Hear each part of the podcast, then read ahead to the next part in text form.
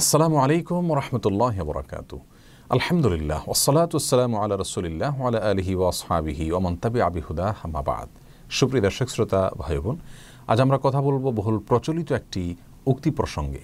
যে উক্তিটি অনেকেই বলে থাকেন, সোশ্যাল মিডিয়াতে আমরা দেখে থাকি, আর সেটি হলো, ভাগ্য বলতে কোনো কিছু নেই।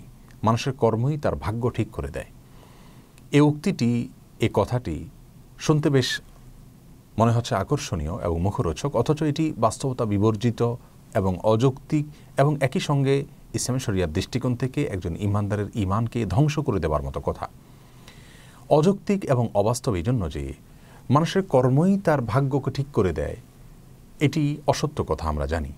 কারণ আমাদের সমাজে বহু মানুষ আছেন, অনেক পরিশ্রম করেন, অনেক সাধনা করেন, অনেক কাজ করেন, অনেক কর্ম তিনি নিয়মিতভাবে করে যান, সুচারুরূপে করে যান। কিন্তু এরপরেও তার ফলশ্রুতিতে ফলাফল তিনি যেভাবে পাওয়ার কথা, সেভাবে কাঙ্ক্ষিতভাবে ফলাফল পাচ্ছেন না। এরকম ঘটনা ভরি ভরি আমাদের সামনে রয়েছে। আবার অনেকে খুব বেশি পরিশ্রম যে করেছেন তা নয়, খুব বেশি কাজ যে করেছেন তা নয়, কিন্তু তারপরেও তার ফল তিনি বেশ ভালো পেয়েছেন।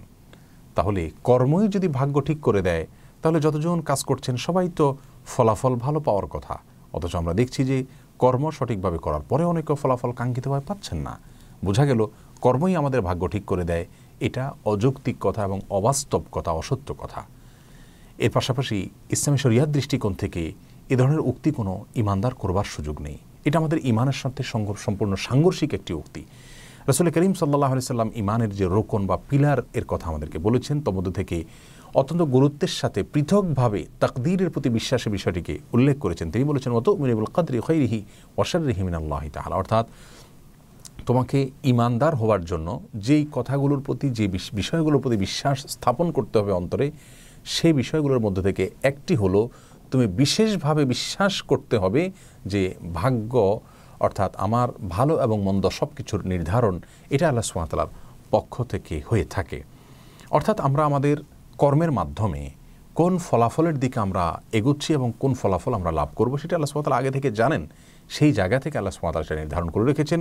আর সেটার ব্যর্থ বা ব্যতিক্রম হওয়ার কোনো সুযোগ নেই। বিধায় ভাগ্য বলতে কিছু নেই। এটা বলা মানে হলো আল্লাহ সুমাতালার তাকতিরকে অস্বীকার করা আল্লাহ নির্ধারণকে অস্বীকার করা, আল্লাহর ফয়সালাকে অস্বীকার করা। অতি বস্তুবাদী হতে গিয়ে, অতি দুনিয়াবি হতে গিয়ে আমরা কিন্তু ইমান থেকে সরে যাচ্ছি এবং বাস্তবতা থেকে সরে যাচ্ছি। কর্ম কখনোই মানুষকে ভাগ্যকে পরিপূর্ণরূপে পরিবর্তন করে দিতে পারে এরকম নিশ্চয়তা আমরা কেউই দিতে পারব না। অতএব এ ধরনের অবাস্তব কথা থেকে, অযৌক্তিক কথা থেকে এবং অন ইসলামিক উক্তি থেকে আমাদেরকে বেঁচে থাকতে হবে। শুনতে ভালো শোনা গেলেও, মুখরোচক হলেও, আকর্ষণীয় হলেও, খুব বেশি আধুনিক এবং আপডেটেড কথা মনে হচ্ছে এরকম মনে হলেও সেরকম কথা আমরা বলতে পারব না, যদি কোন হাদিসের সাথে এটা সাংঘর্ষিক হয়। প্রিয় দর্শক সৈম মুসলিম হাদিসে বর্ণিত হয়েছিল রসুল করিম সাল্লাহ সাল্লাম বলেছেন যে আল্লাহ সুমাতালা নবমণ্ডল এবং ভূমণ্ডল সৃষ্টি করারও পঞ্চাশ হাজার বছর আগে প্রত্যেকটা বস্তুর বিষয়ে নির্ধারণ তিনি করে রেখেছেন, তাকদির তিনি চূড়ান্ত করে রেখেছেন, ভাগ্য তিনি লিখে রেখেছেন। আল্লাহ সুমাতালা ভাগ্য লিখে রেখেছেন নমণ্ডল ভূমণ্ডল সৃষ্টি করারও পঞ্চাশ হাজার বছর আগে আল্লাহ ভাগ্য লিখে রেখেছেন। কোরআনে করিমের সুরার আদের আট নম্বর আয়াতেও আল্লাহ সুমাতালা এমনটি বলেছেন। আল্লাহ বলেছেন, ওকুল্লু সেই ইন আইন্দা হবে মেকদার আর প্রতিটা বিষয় আল্লাহ সুমাতালার কাছে নির্ধারিত। অর্থাৎ প্রত্যেকটা বস্তু আল্লাহ সুমাতালার কাছে প্রতিটা কি হবে, না হবে, ভালো, মন্দ সব কিছু আল্লাহ সুমাতালার কাছে আগে থেকে নির্ধারিত। বিধায় কাজা এবং কদর তাকদির এবং ভাগ্যকে অবিশ্বাস করলে ইমান থাকবে না।